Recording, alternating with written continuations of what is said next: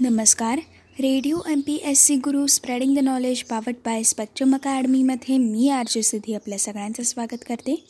आजच्या असा घडला भारत या पुस्तकाच्या क्रमशः वाचनाच्या कार्यक्रमात.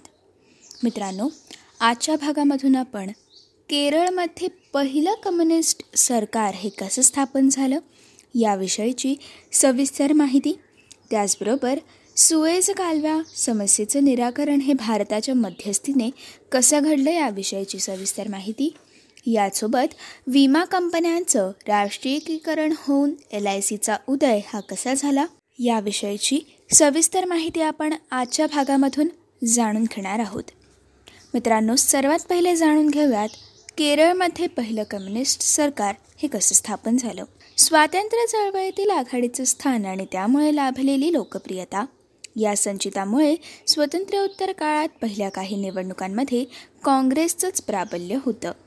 आणि त्यामुळे एखाद्या राज्यात विरोधी पक्षाचं सरकार येणं म्हणजे विरोधी पक्षांसाठी दूरचं स्वप्न. पण या काही परिस्थितीतच एकोणीसशे छप्पन्नच्या विधानसभा निवडणुकांमध्ये भारतीय कम्युनिस्ट पक्षाने एकशे सव्वीसपैकी साठ जागांवर यश मिळवून आपले सरकार स्थापन केलं. आणि त्यायोगे स्वातंत्र्योत्तर काळामध्ये काँग्रेस तर पक्षाची सत्ता स्वीकारणारं केरळ हे पहिलं राज्य ठरलं होतं. मित्रांनो एकोणीसशे बावन्न या सालामध्ये झालेल्या पहिल्या लोकसभा निवडणुकीमध्ये सर्वत्र काँग्रेसलाच मोठा विजय मिळाला होता. यामध्ये विशेषत उत्तर भारतात काँग्रेसला निर्विवाद यश हे मिळालं होतं. उत्तर भारतातील एकशे सव्वीस जागांपैकी तब्बल एकशे पंच्याण्णव जागा या काँग्रेसने मिळवल्या होत्या. मात्र यानंतरच्या काळात काँग्रेसला आव्हान मिळालं ते दक्षिण भारतामधून. मित्रांनो तमिळनाडूत द्रविड मुन्नेत्र कळघम या पक्षाने तर केरळमध्ये भारतीय कम्युनिस्ट पक्षाने काँग्रेसविरोधात झेंडा हा उभा केला होता. एकोणीसशे छप्पन्नच्या निवडणुकांमध्ये केरळमध्ये कम्युनिस्टांनी जोरदार थडक मारली आणि लोकसभा त्याचबरोबर विधानसभा या दोन्ही निवडणुकांमध्ये काँग्रेसवर मात केली. कम्युनिस्टांनी लोकसभा निवडणुकांमध्ये केरळमधील अठरापैकी नऊ जागा या मिळवल्या. तर विधानसभेतील एकशे सव्वीस जागांपैकी साठ जागांवर ते विजयी झाले. या अपूर्व यशामुळे पाच अपक्षांना सोबत घेऊन ई एम एस नंबुद्रिपाद यांच्या नेतृत्वाखाली कम्युनिस्ट पक्ष हे सत्तेवर आलं. मतदानाच्या प्रक्रियेमधून लोकशाहीच्या चौकटीत सत्तेवर आलेलं हे पहिलं कम्युनिस्ट सरकार असल्यामुळे कम्युनिस्टांच्या या विजयाकडे संपूर्ण जगाचंच लक्ष हे वेधलं गेलं होतं. कम्युनिस्टांची पारंपरिक भूमिका सशस्त्र क्रांतीची असल्यामुळे असा पक्ष राज्यात सत्तेवर आल्यावर दिल्लीतील सरकारच्या दृष्टीने देखील ही घटना दखलपात्र ठरली होती. मित्रांनो कम्युनिस्ट पक्षांनी एकोणीसशे तीस सालच्या दशकापासूनच केरळमध्ये पक्ष बांधणी ही सुरू केली होती. आणि त्याचबरोबर शेतकरी आणि कामगार यांना संघटित करण्याचा प्रयत्न हा चालवला होता. लोकनाट्य आणि इतर कलांच्या मार्फत देखील कम्युनिस्ट पक्षांनी सुशिक्षितांमध्ये आपले विचार पोहोचवले होते. आणि याच पार्श्वभूमीवर एकोणीसशे छप्पन्नच्या निवडणुकीमध्ये हा पक्ष क्रांतिकारक जाहीरनामा घेऊन लोकांमध्ये गेला होता. नवीन उद्योग उभारून कृषी उत्पादन वाढवून कारखाने आणि शेतातील कामगारांचं वेतन वाढवून त्याचबरोबर घरं आणि शाळा बांधून केरळला समृद्ध करण्याचा कार्यक्रम कम्युनिस्टांनी आपल्या जाहीरनाम्यामध्ये मांडला होता. या कार्यक्रमाला केरळमधील मतदारांनी भरभरून प्रतिसाद दिला आणि त्यामुळे केरळमध्ये भारतातील पहिलं कम्युनिस्ट सरकार स्थापन होऊ शकलं. मित्रांनो सत्तेवर आल्यानंतर ई एम एस नंबूद्रिपाद यांच्या नेतृत्वाखाली धडाक्याने धोरणांची अंमलबजावणी सुरू झाल्याने हे सरकार पाहता पाहता लोकप्रिय बनलं. या सरकारने जमीन सुधारणांचा कार्यक्रम हाती घेतला आणि जमीनदारांच्या शेतांवर राबणाऱ्या कुळांना सुरक्षितता देण्याचं पाऊल देखील उचललं. तर दुसरीकडे भांडवलदारांविरोधी आपली भूमिका बाजूला ठेवत या सरकारने उद्योगपती घनश्यामदास बिर्ला यांना केरळमध्ये कारखाना उभारण्यासाठी आमंत्रित देखील केलं. त्यामुळे एकीकडे स्वतःचं क्रांतिकारक कार्यक्रम राबवत असतानाच स्वतःच्या धोरणामध्ये लवचिकता आणण्याची भूमिका ही कम्युनिस्ट पक्षांनी केरळमध्ये राबवली होती. मात्र एकोणीसशे सत्तावन्नच्या मध्यात सरकारने केरळमधील धार्मिक संघटनांच्या विरोधात पाऊल उचलल्यामुळे त्यांच्या विरोधात जनभोक्ष उसळला आणि पाहता पाहता लाखो लोक हे रस्त्यावरती उतरले. परिस्थिती हाताबाहेर जात आहे हे पाहून केंद्र सरकारने कम्युनिस्टांच्या विरोधात बडगा उगारला आणि त्यांचं सरकार हे बडतर्फ केलं. हे सरकार अल्पायुषी ठरलं आणि त्यानंतरच्या निवडणुकीमध्ये कम्युनिस्ट पक्षाला पराभव हा पत्करावा लागला. मात्र त्यानंतर देखील वेळोवेळी कम्युनिस्टांची सरकारं केरळमध्ये सत्तेवर येत राहिली होती. आणि अशा प्रकारे केरळमध्ये पहिलं कम्युनिस्ट सरकार हे उभं राहिलं. आणि जसं आपण जाणून घेतलं की हे सरकार अगदीच अल्पायुषी ठरलं. मित्रांनो आता जाणून घेऊयात भारताच्या मध्यस्थीने सुएज कालवा समस्येचं निराकरण हे कसं घडलं. एकोणीसशे छप्पन्न या सालामध्ये इजिप्तने सुएज कालव्याचं राष्ट्रीयीकरण केल्याची घोषणा केल्यानंतर इंग्लंड आणि फ्रान्सचं समर्थन लाभलेल्या इस्रायलने त्याचा निषेध म्हणून इजिप्तवर बेधडक आक्रमण सुरू केल्यावर मध्यपूर्वेत स्फोटक परिस्थिती हे निर्माण झाली. अशावेळी भारताने तातडीने पावलं उचलली व नेहरूंनी मूळ सुएज कालवा समस्या सोडवण्यासाठी संयुक्त राष्ट्रांसंघांसमोर एक प्रस्ताव मांडला. आणि या युद्धबंदीची योजना सादर केली.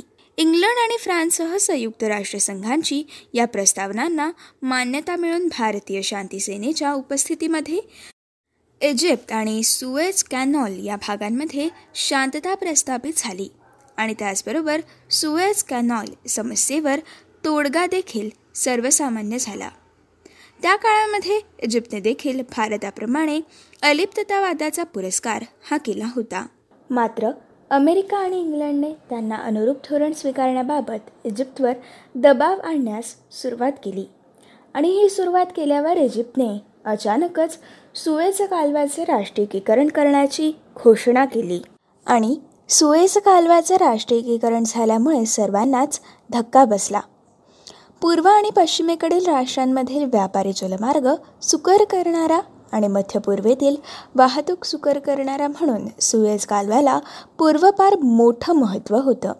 परंतु अठराशे अठ्ठ्याऐंशीच्या कॉन्स्टॅन्स्टिनोपाल परिषदेमध्ये सुएज कालवा हा इजिप्तचा भाग असल्याचा ठराव हा झाला होता.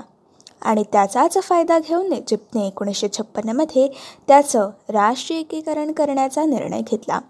त्यामुळे व्यापारी हितसंबंधांवर बाधा येण्याची संभाव्यता निर्माण झाल्याने इंग्लंड फ्रान्ससह सर्वांनीच आक्रमक भूमिका घेतली.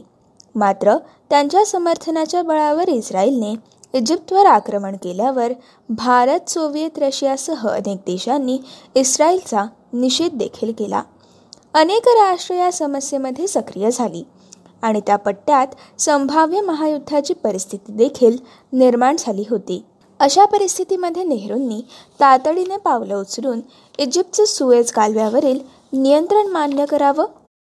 परंतु कालव्याचा वापर करणाऱ्या इतर देशांनी नियंत्रणासंदर्भातील सल्ला मार्गदर्शनाचे अर्थात ॲडवायझरीचे अधिकार हे इतर देशांना असावेत असा प्रस्ताव वजा तोडगा हा संयुक्त राष्ट्रांपुढे सादर केला.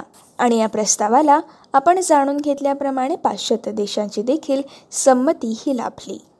आणि सुएज कालव्याच्या भागातील स्फोटक परिस्थिती ही निवळण्यासाठी मोठी मदत देखील झाली. भारताच्या अन्य प्रस्तावानुसार भारताच्या शांती सेनेच्या उपस्थितीमध्ये इस्रायली सैन्याच्या माघारीची प्रक्रिया पार पडली आणि इजिप्तमध्ये शांतता प्रस्थापित झाली. एकोणीसशे त्रेपन्नमध्ये कोरियन युद्धात भारताचं लिप्ततावादी धोरण सर्वप्रथम यशस्वी ठरल्यानंतर भारतीय परराष्ट्रीय धोरणाचा हा दुसरा लक्षणीय प्रयत्न ठरला. भारत कोणत्याही तऱ्हेच्या वसाहतवादाचा किंवा आक्रमक अतिक्रमणाचा विरोध करून शांतता प्रस्थापित करण्यासाठीही अग्रेसर राहतो आणि शांतीपूर्ण सहअस्तित्वासाठी सदैव प्रयत्नशील राहतो अशी भारताची प्रतिमा नेहरूंच्या अपेक्षेनुसार हळूहळू सर्वमान्य होऊ लागली. आणि मित्रांनो याच काळामध्ये हंगेरी व रशियाने आक्रमण केल्यावर भारताने रशियाचा उघड निषेध हा केला नाही. तरी देखील रशियाला सैन्यमागे घेण्याचं सौम्य आवाहन हे केलं. रशियाने याची बूज राखून पुढे काश्मीर प्रश्नावर भारतावर दबाव आल्यावर आपला नकाराधिकार अर्थात वोटो वापरून भारताचं वेळोवेळी समर्थन देखील केलं. मित्रांनो अर्थातच अलिप्ततावादी धोरणाला असा राजनैतिक आयम देखील लाभला होता.